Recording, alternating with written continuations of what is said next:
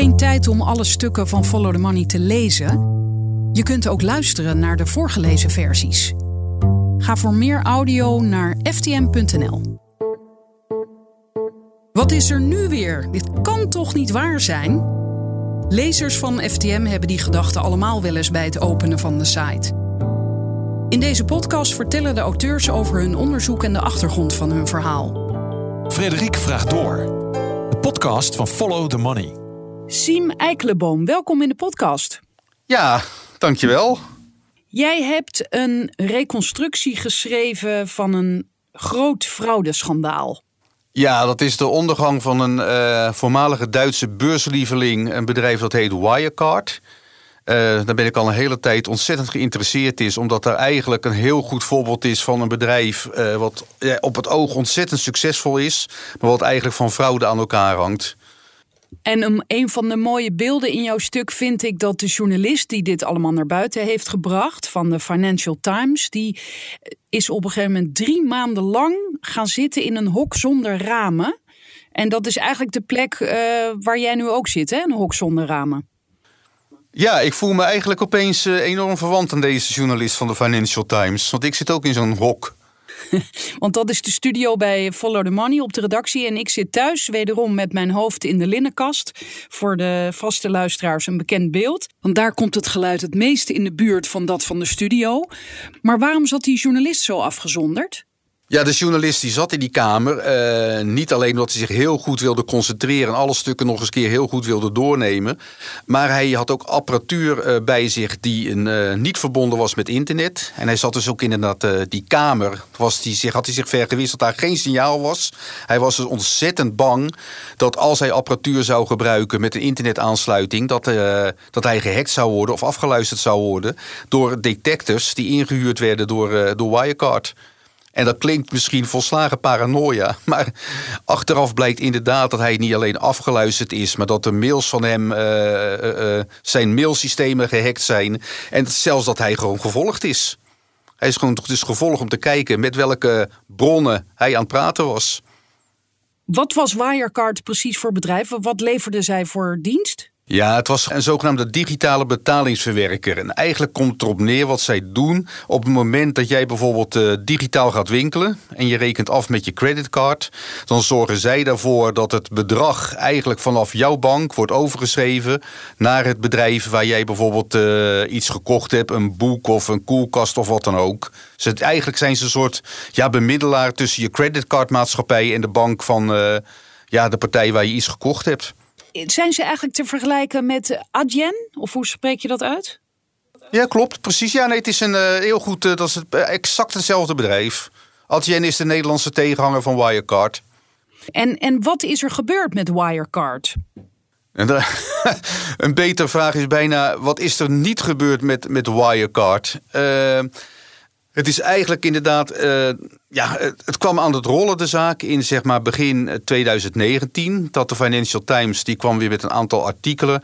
Dat, en die, uh, waarin eigenlijk grote vraagtekens werden gesteld bij de zogenaamde ja, handelspartners van uh, Wirecard. En hier moet ik denk even iets gaan uitleggen. Wirecard deed in heel veel, deed eigenlijk over de hele wereld allerlei transacties. En met name in, in Azië en in het Midden-Oosten schakelden ze daarvoor partnerbedrijven in.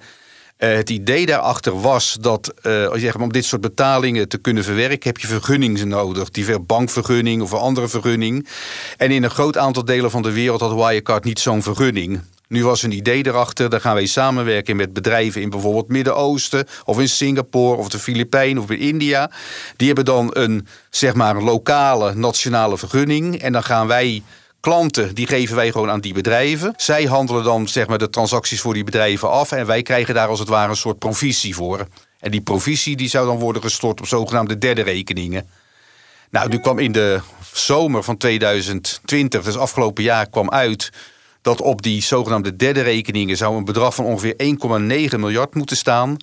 En toen bleek het onderzoek dat dat bedrag er helemaal niet was. Dat heeft er niet bestaan. Uh, ja, waarschijnlijk heeft dat er nooit opgestaan. Dat was gewoon voetsie. En kort daarop is het bedrijf failliet gegaan. En dat dat bedrag er niet was, dat werd ontdekt door die journalist? Nee, dat die 1,9 miljard er helemaal niet was, dat kwam pas in de zomer van 2020 naar boven. Door eigen forensisch onderzoek binnen Wirecard zelf. Maar die journalist is eigenlijk degene geweest die grote vraagtekens begon te stellen bij het enorme succesverhaal van Wirecard. Van Wirecard groeide de afgelopen jaren als kool.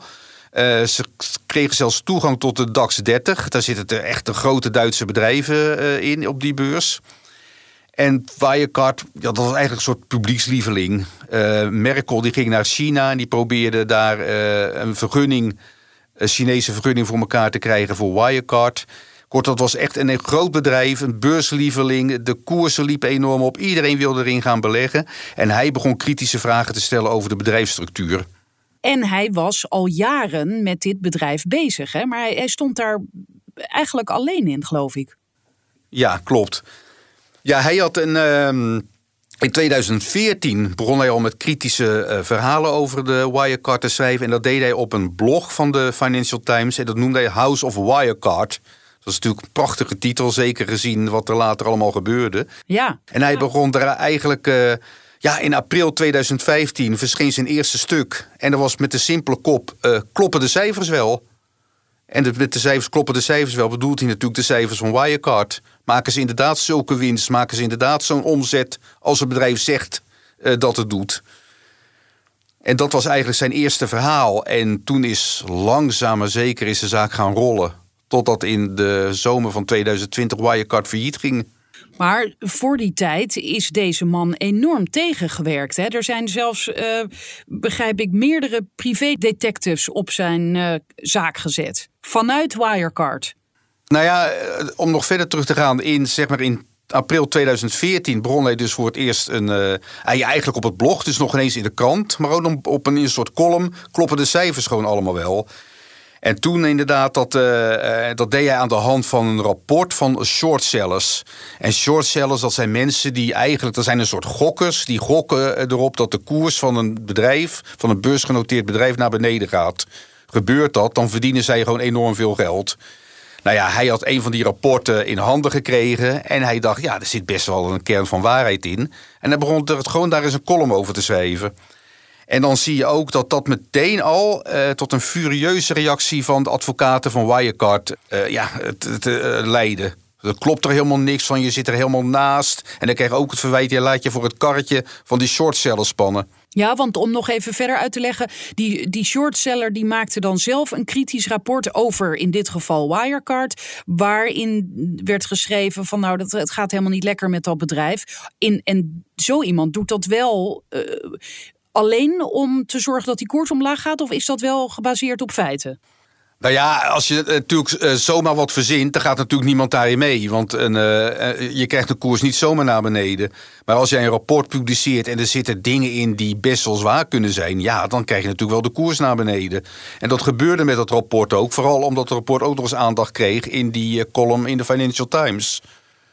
Oké, maar wat Wirecard dus deed was gewoon keihard terugslaan en, en beweren dat die journalist eigenlijk voor het karretje van die shortsellers was gespannen. Ja, dus vanaf dat moment zie je tactiek. En die hebben ze steeds toegepast tot echt het allerlaatste einde. Alleen werd die steeds erger. Maar vanaf het begin hebben ze gezegd op ieder kritisch artikel dat, uh, dat deze journalist, journalist schreef. één, uh, het klopt niet. Uh, er wordt gewerkt met valse stukken. En twee, hij laat zich voor het karretje van die shortsellers spannen. Sterker nog, hij werkt met hun samen. En dat is natuurlijk een enorme aantijging tegen een financiële journalist. Want ja, ik heb zelf bij het Financieel Dagblad gewerkt. Ja, als jij als journalist dus inderdaad je voor het karretje van shortsellers laat spannen, ja, dat kan natuurlijk helemaal niet. Dat, eh, dat is volslagen in strijd met je objectiviteit. Ja, eh, heb jij zelf in jouw inmiddels lange carrière zoiets wel eens meegemaakt? Dat je van zoiets werd beticht?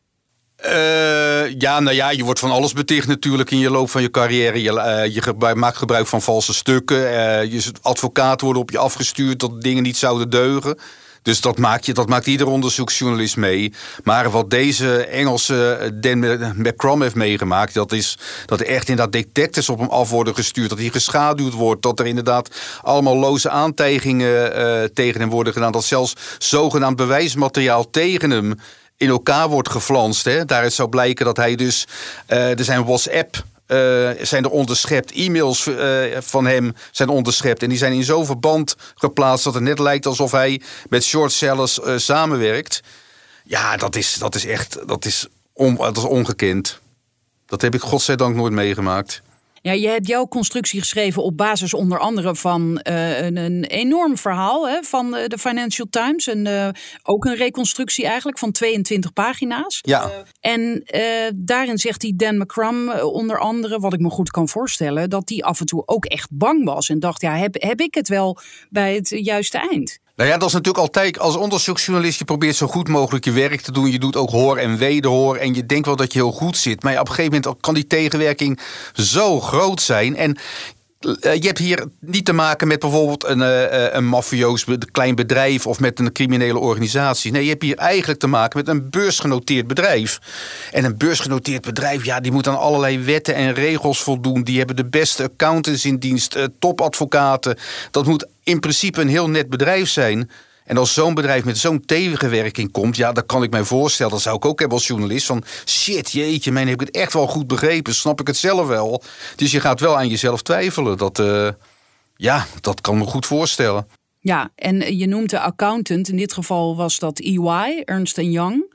En, en zij hebben, meen ik, tot en met 2018 de jaarrekeningen gewoon goedgekeurd. Klopt, ja, dat, uh, die rol van uh, EY is onbegrijpelijk in dit dossier. En ze liggen niet voor niks nu enorm onder vuur.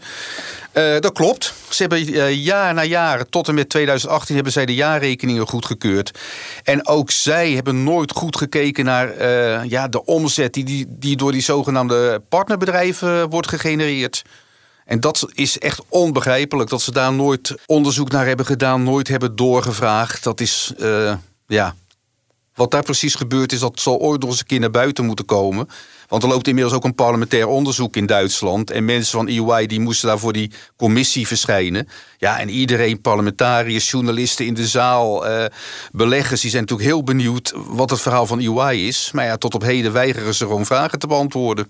En, en, en dat mag. Je mag gewoon zeggen, ik, ik zeg helemaal niks.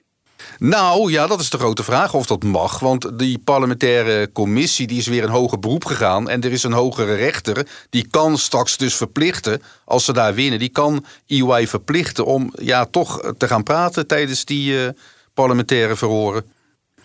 Was het nou zo dat Wirecard vanaf het begin is opgezet als een, uh, om, om de boel op te lichten? Of is dat gaandeweg gebeurd? Dat is nog niet helemaal met zekerheid te beantwoorden, die vraag. Maar ik heb net toevallig een boek gelezen van twee uh, journalisten van de Wirtschaftswoche, een uh, Duits magazine. Die hebben net als eerste een heel boek gepubliceerd over Wirecard. En er zijn toch wel sterke aanwijzingen dat in ieder geval vanaf het begin ze bezig zijn geweest om zeg maar heel netjes te zeggen de randen van de wet en de randen van de regelgeving op te zoeken. Zo aan het begin was het bedrijf eigenlijk verdiende heel veel geld met uh, nou ja, diensten aan te bieden voor uh, ja, pornohandelaren en, uh, en online gok, gokbedrijven, online gokbedrijven. En daar maakten ze eigenlijk heel gebruik van. In Amerika hadden dit soort bedrijven, dus die pornoaanbieders en die online gokaanbieders, hadden enorme problemen om een ja, bedrijven te vinden die die betalingen wilden verrichten. Want dat lag daar gewoon ontzettend moeilijk, gezien de aard van die bedrijven. En vanaf het begin heeft de Wirecard daar enorm op ingezet om die betaling ook binnen te halen. Maar eh, dat was niet per se illegaal, toch? Nou ja, dat, dat ligt eraan hoe je, hoe je er tegenaan kijkt. Want ze moesten die betalingen buiten de Verenigde Staten omdoen. Omdat in de Verenigde, binnen de Verenigde Staten was het wel illegaal. En er zijn dus ook wel aanwijzingen dat ze dus inderdaad waarschijnlijk papieren vervalst hebben. Omdat transacties die eigenlijk toch in de Verenigde Staten plaatsvonden. Om die zogenaamd op papier te laten plaatsvinden. Op Gibraltar bijvoorbeeld of in andere landen. Oké, dus, dus in eerste instantie sprongen ze in op een uh, ogenschijnlijk gat in de markt, maar gingen meteen al wel sjoemelen dus. Ja, er werd inderdaad wel, er werd echt wel gekeken van hoe zit, wat is de huidige wet en regelgeving en hoe kunnen we die gaan omzeilen. Hoe hebben ze dat toch een heel aantal jaar zo kunnen opbouwen? Wat was, want er werkten ontzettend veel mensen binnen dat bedrijf, toch? Wat was daar, iedereen deed daar vrolijk aan mee. Nou, je moet de opbouw zo zien. Ze begonnen in 2002 is het bedrijf begonnen als ongeveer een kleine start-up. En toen is het eigenlijk als kool gaan groeien. En dat gebeurde eigenlijk op twee manieren. Ten eerste, ze kochten van alles en nog wat op. Dus allerlei andere bedrijven die werden opgekocht. Dat is punt 1. Eh, en ten tweede, en dat is een operatie die werd opgezet door de tweede man van het bedrijf, Jan Marsalek. Uh, ze gingen op papier, gingen ze allemaal zaken doen in andere landen met zogenaamde derde bedrijven, partnerbedrijven. Die partnerbedrijven zaten op Gibraltar, uh, in Ierland in het Midden-Oosten, in Dubai, in India, uh, de Filipijnen, Singapore. En het verhaal was dat ze dus inderdaad Wirecard heel veel klanten hadden. Maar uh, die klanten zaten in landen waar zij geen vergunning hadden om betaling te regelen. En daarom zochten ze in een hele hoop landen bedrijven die wel zo'n vergunning hadden om die betalingen te doen. Vervolgens werden klanten in die landen werden naar die bedrijven toegeleid. En voor alle transacties die gedaan werden door die derde bedrijven kreeg Wirecard dan een zogenaamde provisie. Dat is eigenlijk in een notendop en heel simpel verteld hoe het bedrijfsmodel uh, eruit begon te zien. Ja, en dat was dan, dat klinkt als, nou ja, prima, succes ermee.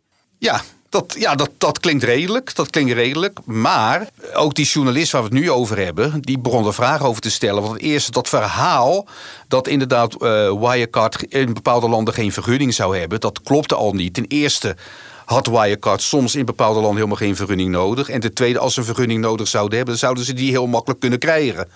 En dat is natuurlijk wel heel raar. Waarom doe je die transacties niet zelf? Want dan verdien je eigenlijk verdien je daar meer. Waarom moeten al die transacties via derde bedrijven gaan lopen? Dus dat was ook al een van de vragen die hij gewoon begon te stellen al in een heel vroeg stadium. Maar daar kreeg hij dus geen antwoord op.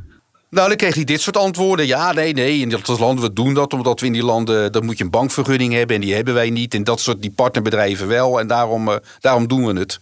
En, en hoe heeft deze Dan McCrum dit nou voor elkaar gekregen om toch die, de, de feiten boven tafel te halen? Nou, dat is wel eigenlijk dat is wel een leuk verschijnsel. Dat zie je vaker in de onderzoeksjournalistiek. Je begint als uh, onderzoeksjournalist. Je doet, ja, je doet een onderzoek. En op een bepaald stadium heb je, je weet nog niet alles, maar ga je toch schrijven. Uh, de truc daarachter is, dan weten mensen dat jij met onderwerp bezig bent. En klokkenluiders en tipgevers, die weten jou dan te vinden.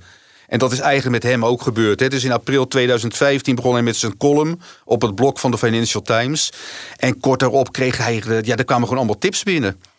En een heel belangrijke doorbraak die was in 2018. Toen meldde zich een uh, tipgever in Singapore. Die is hij ook naar Singapore uh, gevlogen samen met een, uh, een collega van hem. En daar hebben ze van de tipgever heel veel heel belangrijke documenten gekregen. Interne documenten van een bedrijf in Singapore. Waaruit gewoon blijkt dat er echt geldstromen verzonnen werden. En dat de rekeningen, facturen valselijk werden opgemaakt. En dat, daarover begon hij te publiceren in januari 2019. En die stukken zijn toch wel echt heel belangrijk geweest om. Uh, ja, zeg maar, die, die hebben echt wel geleid tot de val van Wirecard.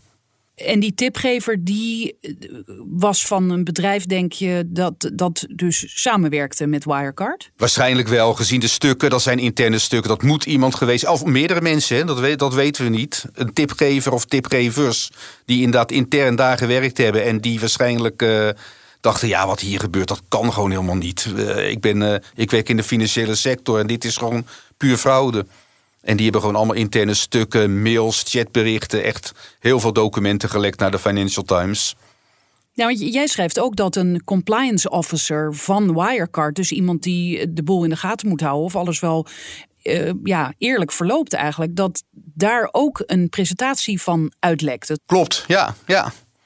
Het is natuurlijk niet gezegd dat die compliance officer de bron was. Maar die compliance officer die moest, die had een presentatie opgesteld van ja, rare dingen die hij had gezien. En hij wilde die presentatie gaan geven in, uh, uh, in München, bij Aschenheim. Daar staat het hoofdkantoor van, uh, van Wirecard voor het bestuur. En die, zeg maar, die presentatie is uitgelekt.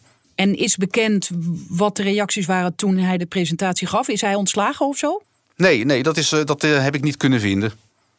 Is niet bekend wat daar, ook in het boek en ook in het artikel van McCrum heb ik niet kunnen vinden wat er met, de, met deze zeg maar, compliance officer gebeurd is. Dus er waren wel wat mensen die kritiek gaven. Maar de, er zijn natuurlijk ook toezichthouders die zo'n beursgenoteerd bedrijf in de gaten moeten houden. Wat deden zij eigenlijk? Slapen.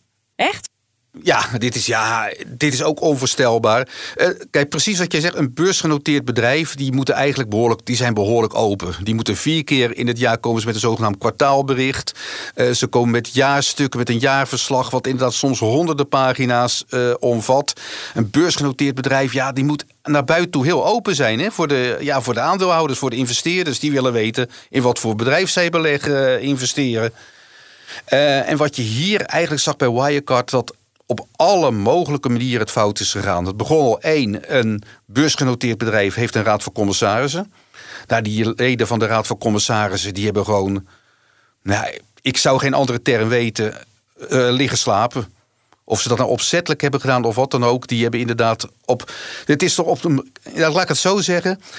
Je bent toezichthouder bij een beursgenoteerd bedrijf. Dan komen er in de pers komen er kritische verhalen. En niet zomaar in de pers. Nee, de Financial Times, dat is de vakpers. Iedereen die werkt bij, de, bij een beursgenoteerd bedrijf. Het, die eerste wat hij ochtends doet, dat is gewoon de website uh, openstaan van Financial Times. Of die, zeg maar, die roze krant pakken. Wat staat daarin? Dus als zo'n krant komt met kritische verhalen over een beursgenoteerd bedrijf. dan moet je dat. Ja, dat lijkt mij als toezichthouder dat je dat enorm serieus neemt. Nou, dat is eigenlijk niet gebeurd. Jarenlang is dat niet gebeurd.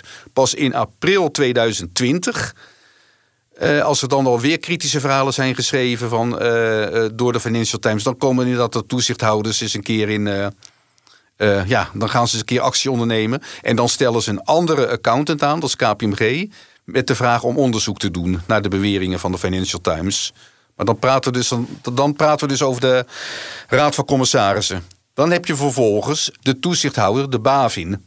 De BaVin is een beetje te vergelijken met wat de AFM in Nederland is ook die club zou je denken, ja, die lezen natuurlijk, daar lezen ze ook de Financial Times. En daar lezen ze ook allemaal aantijgingen. Maar wat er allemaal gebeurd is, in plaats van die verhalen van de Financial Times goed te gaan onderzoeken hebben ze eigenlijk alleen maar gebeld naar Wirecard. Joh, uh, Wirecard, er komen allemaal hele kritische verhalen staan in de Financial Times. Kloppen die? Oh nee hoor, toezichthouder, die kloppen niet. Oké, hartstikke bedankt. ja, nee, werkelijk, ja? Ja, ik, ik chargeer nu, maar echt, nou, zo is het bijna wel gegaan. En het verhaal wordt nog absurder. In plaats van dat de toezichthouder Bavin Wirecard goed gaat onderzoeken hebben ze een strafklacht ingediend tegen die journalist van de Financial Times. Omdat hij samen zou werken met inderdaad shortsellers. Met andere woorden, ze hebben die spin van Wirecard helemaal overgenomen. En hebben dus een strafklacht ingediend tegen diverse journalisten van de Financial Times en tegen diverse shortsellers. En dat is vrij uitzonderlijk, lijkt me. Dat is heel uitzonderlijk. Sterker nog, die klacht is pas ingetrokken nadat het uh, Wirecard failliet was gegaan. Dus zij geloofde er heilig in dat die journalist de, de boosdoener was. Ja, kennelijk wel. En ze vertrouwden dus Wirecard op de, de, op de, de, de mooie blauwe ogen van het bestuur. Maar uh, wat ik ook las, is dat de directeur van die toezichthouder zelf belegde in Wirecard. Nee, niet de directeur, maar personeel. Dat is ook wel heel raar, dat kwam naar buiten. Personeel van Bavin, dus dat eigenlijk de Duitse AFM, die bleek zelf uh, te handelen in aandelen. Ik heb dat in Nederland nagevraagd bij zowel de Nederlandse bank als bij de AFM, de Nederlandse toezichthouders. Ja, die vielen van hun stoel. Zeggen ja, dat is ondenkbaar. Dat kan natuurlijk niet. Je kan natuurlijk niet als toezichthouder kun je gaan handelen in aandelen van bedrijven waar je toezicht op houdt. Kan dat niet in morele zin of, of mag het ook echt niet volgens de regels? Nee, het, het kan en mag niet. Het is volslagen ondenkbaar. En in Duitsland kon dat dus wel. Ja, dat is, het is bizar. En dan was er nog een probleem met de BaVin, hè, zeg maar de Duitse AFM. Zij konden namelijk alleen maar, zeiden ze, toezicht houden op het bankgedeelte van Wirecard. En Wirecard was, dat ik nog vergeten te melden, Wirecard bestond eigenlijk uit twee bedrijven. Ze deden de digitale betalingsverwerker, maar op de duur waren ze ook zelf bank geworden. Bavin had dus toezicht op dat bankgedeelte en dus niet op al dat gedoe met die derde bedrijven. Daar was een andere toezichthouder voor verantwoordelijk. En dat is de FREP, zeg maar de boekhoudtoezichthouder. En dat bleek later ook. Er is een Europees onderzoek gedaan. En een van de aanbevelingen van die Europese waakhond, dat is de ESMA. Die kwam erop neer dat zeg maar, deze BaVin en deze boekhoudtoezichthouder totaal niet uh, hebben samengewerkt. En een van de aanbevelingen is dus dat ze in de toekomst veel meer gaan samenwerken. Dat als er signalen binnenkomen, dat ze die moeten oppakken. En dat ze ook gezamenlijk met elkaar moeten overleggen. Joh, wat gaan we doen? Wie uh, doet die vorm van toezicht en wie doet wat? Ja, aanbevelingen. De, de, de vraag rijst natuurlijk ook of, of huidige toezichthouders wel zijn opgewassen tegen dit soort nieuwe bedrijven, dit soort fintechs. Nou ja, dat is de vraag. Dat is nu in Duitsland eh, naar voren gekomen. Niet dus. Nee, want die, dat, precies, je zegt het goed, die fintechs, uh, dat zijn soms, uh, ja, wat zijn het nou? Zijn het nou internetbedrijven, start-ups of zijn het nou bankbedrijven? Hebben ze nu een bankvergunning nodig? Staan ze onder toezicht van de BaFin? Of staan ze onder toezicht van die FREP, die boekhoudtoezichthouder, omdat ze beursgenoteerd zijn? Dus dat was in Duitsland ook al gewoon heel onduidelijk.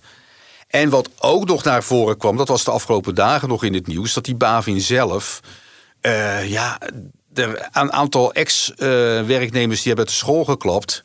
In de, ik meen dat dat het handelsblad was. En die hebben gezegd, ja, de kennis van de mensen die daar werken bij de Bavin is ook volslagen ontoereikend. Daar heerst de cultuur van afvinken. Dus je krijgt een. Uh, ja, je moet een bedrijf controleren. En je denkt, nou, als maar een kruisje zet bij een vakje, dan heb ik uh, genoeg controle gedaan. Maar er heerste helemaal niet de cultuur om bij een bedrijf langs te gaan, om achterdochtig te zijn. Dus ja, daar begint natuurlijk ook al mee. Als een toezichthouder alles maar voor zoete koek slikt. Wat zeg maar een beursgenoteerd bedrijf vertelt, ja, dan houdt het op natuurlijk. Ja, nou, en, en dit probleem is niet zomaar opgelost. Want daarvoor moet zo'n toezichthouder dus echt nieuwe, betere mensen aantrekken, zou je denken. Of hun huidige mensen beter bijscholen of zo. Ja, dat is precies wat nu aan de hand is. Ja, er zijn nog, uh, nou ja, uh, die BaFin, de rol van die BaFin wordt ook onderzocht. Uh, mensen van de BaFin worden ook ondervraagd door die Duitse parlementaire discussie. En dat is nu net de vraag die er moet gebeuren. Ja, moeten er geen mensen uitgeschopt worden? Of moeten ze geen cursussen krijgen? Moet je daar, ja, je moet er bulldogs binnenhalen. Je moet er een soort voormalige uh, financiële regisseurs, misschien financiële onderzoeksjournalisten binnenhalen. Mensen die weten, ja, wat, ja, wat bedrijven allemaal in huis halen om uh, de boel te bedonderen. Ja, financiële journalisten binnenhalen. Zou jij bij een toezichthouder willen werken? Nee, nee. Nee, tuurlijk nee. Nee, maar dat is. Maar ja, ja, misschien ik niet, maar een ander misschien wel. Ja, nog een ander aspect over journalisten gesproken is dat die Dan McCrum, eerder zei het ook al, die stond er helemaal alleen in. Maar ook omdat andere media zijn verhalen ook niet overnamen. Hè? Die, die kozen eigenlijk de kant van Wirecard. Ja, dat viel mij ook op uh, in Duitsland. En dat is in de Duitse media toch ook wel een, uh, nou ja, een punt van schaamte. Uh, pas in, dan moet ik het goed zeggen, ja, dat was in september 2019. Toen zijn inderdaad journalisten van uh, Wirtschaftswoche, ik heb ze al eerder aangehaald, die, hebben, die zijn eigenlijk als eerste is eigen onderzoek gaan doen van wat de Financial Times nu allemaal uh, geschreven heeft. En dat is wel een heel leuk verhaal geworden. Zij zijn afgereisd naar Dubai. En daar zat dus Al Alam. En dat was op papier een enorm groot uh, partnerbedrijf van Wirecard. Een heel groot gedeelte van de omzet van Wirecard zou daar in Dubai door Al Alam gemaakt worden. Die journalisten zijn op zoek gegaan naar dat bedrijf. Die zijn terechtgekomen in een wolkenkrabber. Ze hebben de lift genomen. Ze kwamen uit op de 19e verdieping. Daar stuitten ze op een reeks kantoortjes, eigenlijk hele kleine ruimtes. En op een van die deuren stond de naam Al Alam. Ze hebben daar aangebeld, ze hebben daar aangeklopt. Uh, werd niet open gedaan. Ze zijn de volgende dag nog eens langs gegaan. De dag later nog eens een keer. Het werd nooit open gedaan. Ze hebben nooit iemand daar zien zitten. Ze hebben de buren gevraagd. Heb je daar wel eens iemand gezien? Nee, nooit eigenlijk. Weet je wie daar werkt? Nee, dat wisten ze ook niet. Dus toen konden ze ook al aantonen dat het natuurlijk heel raar is. wat een bedrijf wat op papier een omzet van honderden miljoenen euro's moest maken. Dat dat gewoon ja, een lege ruimte was. Maar dat was eigenlijk, dan praten we dus in september 2019. En dat is pas van de eerste keer dat echt Duitse onderzoeksjournalisten ook eigenlijk op pad zijn gegaan en aan de slag zijn gegaan. Maar heeft dat dan net zoals bij de toezichthouders ook te maken met het gebrek aan kennis? Nou, je hebt natuurlijk uh, je hebt Handelsblad, je hebt hele goede Duitse onderzoeksjournalisten. Maar ik denk ook dat er toch ja, een beetje ook ongeloof hebben. Ehm, je moet Wirecard als beursgenoteerd bedrijf, dan moet je ook denken aan bijvoorbeeld dus de Shell, Unilever, de, de banken. ik denk, wat ik mis, ik ga hem nu even verplaatsen in het, uh, de gedachten van collega's. Van ja, jongen, een beursgenoteerde bedrijf dat zo groot is. En let op, hè, op een gegeven moment in 2018 had Wirecard een beurswaarde die groter was dan Deutsche Bank. Nou ja, dan praat je over een van de grootste, het, het instituut van Duitsland, het instituut van het Wirtschaftswunder. En uh, het bedrijf die wordt groter dan Deutsche Bank. Ja, ik denk dat heel veel journalisten zich niet hebben kunnen, ja, niet kunnen vermoeden of niet hebben willen denken dat dat bedrijf zo verschrikkelijk rot was van binnen. Ja, en, en je hebt natuurlijk het, het psychologische effect dat wij mensen willen soms ook geloven in, in mooie verhalen. Hè? In, in helden en in ja, bedrijven die het waanzinnig goed doen. Precies. Dat, dat eens in de zoveel tijd komt er weer zo'n bedrijf naar voren waar iedereen en masse in wil beleggen. En dat wordt iets fantastisch. Het is helemaal geweldig. Nou ja, en dat is wat je hier zegt. En dat is, vind ik, eh, dat is de makke vaak van de financiële pers. En ook in Nederland. Het, uh, ja, de kritische vermogen. En dat is ook bij beleggers. Dat verdwijnt wel eens bij hele grote succesvolle bedrijven. In plaats dat financiële journalisten gaan denken van... hoe kan het toch dat dit bedrijf zo succesvol is? Uh, dan gaan ze toch vaak te snel mee in dit soort, in, dit soort succesverhalen. Ja, want de koers schiet omhoog en je kan je prachtige verhalen maken. Alweer een record verbroken. Oh, kijk eens hoe groot dit bedrijf is. Oh, het is inmiddels een multinational geworden. Oh, ze gaan het bedrijf overkopen in China. Man, man, wat gaat het goed.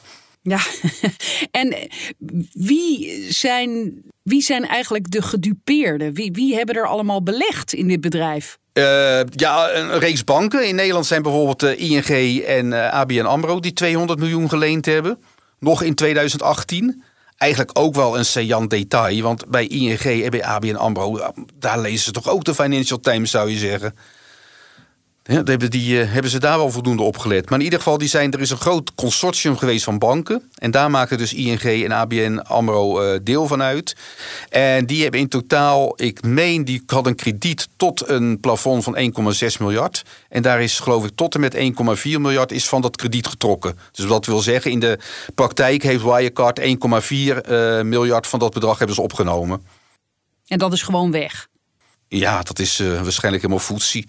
Het ligt natuurlijk aan, de curator is nu bezig. Die is allemaal onderdelen van Wirecard aan het verkopen. Dus wat, ja, wat voor bedragen gaat die uh, curator nog binnenhalen? Maar in principe een groot deel van die uh, eh, 200 miljoen, in totaal dus 400 miljoen van ING en ABN AMRO, dat is.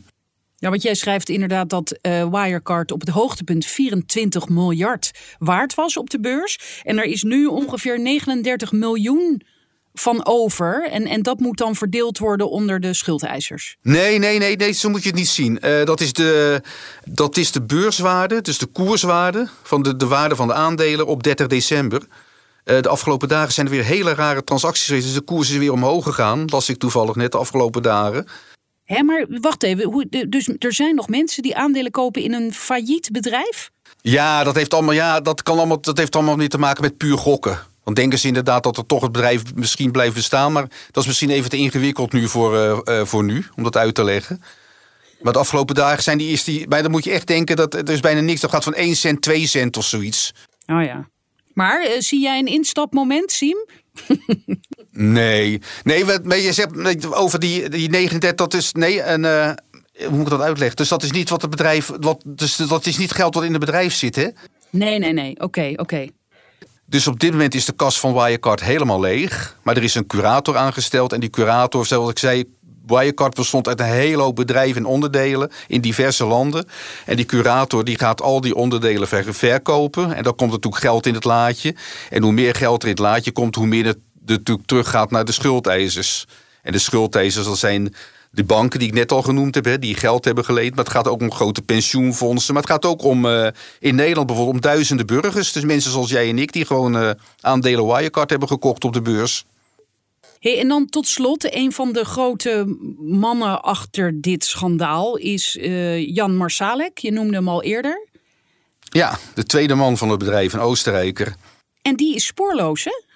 Ja, die is, uh, er kwam een arrestatiebevel in de zomer van 2020. En de rest van het bestuur hebben ze kunnen oppakken. Maar deze man heeft het vliegtuig genomen naar de Filipijnen. Uh, op de Filipijnen, het is twijfelig. De een zegt hij is wel aangekomen, de ander zegt hij is niet aangekomen. Maar in ieder geval, sindsdien is hij spoorloos. Ja, en ik begrijp dat journalisten van Bellingcat denken dat hij in Moskou is.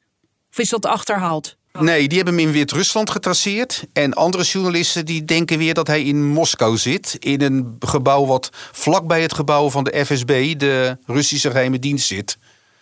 Maar de man is echt die is volslagen spoorloos. En juist hij is zo interessant omdat er nu allemaal verhalen opduiken. Dat die Jan Masalik ten eerste was hij dus verantwoordelijk voor dat hele netwerk van die derde bedrijven. En voor die rare, die dubieuze geldstromen die verdwenen zijn. En verder had deze man die had allerlei contacten met uh, mensen van de Oostenrijkse geheime dienst, de Duitse geheime dienst, maar ook met de Russische geheime dienst. Hij vloog dus heel vaak ook naar Rusland. Net ook voor één of twee dagen vloog hij even op en neer. En wat hij daar allemaal uitspookte, ja, dat is volslagen onduidelijk. Uh, wat hij daar deed, met wie die sprak, uh, met welke bedrijven die daar omging, is volslagen onbekend. Maar ja, er is wel bekend dat hij dus inderdaad dat de Russen, die hadden grote belangen in, uh, in Libië. Zoals je dat weet, vechten ze daar nogal een, uh, een oorlog op afstand uit. En ook daar was hij weer actief. Er waren, hij probeerde daar een militie op te zetten, massaal. Het zijn allemaal hele weerde, gekke verhalen. En wat er allemaal van waar is en wat er niet van waar is, ja, we weten het niet. Zeker is dat hij dus contact had met geheime diensten. Waarvoor dat was en wat er allemaal achter zat, ja, dat krijgen we pas te horen als hij dus er weer opduikt en kan worden aangehouden en uh, verhoord kan worden. Ja, het, is dat dit e-, allemaal echt gebeurd is, maar anders zou je zeggen van uh, Siem, welk boek heb je nu weer gelezen? Ja, ik moet zeggen, ik heb verleden. Uh, ik heb zelf natuurlijk als journalist grote fraudeverhalen gedaan. Ik heb heel veel over fraude, uh, uh, fraudebedrijven gelezen in binnen- en buitenland. Maar Wirecard is echt in alle opzichten gewoon volslagen buitenissig. Het is gewoon echt een krankzinnig verhaal. Dankjewel. Graag gedaan, Frederik. Tot zover deze aflevering van Frederik Vraagt Door. Wil je meer horen en lezen? Ga naar ftm.nl en krijg onze maand op proef.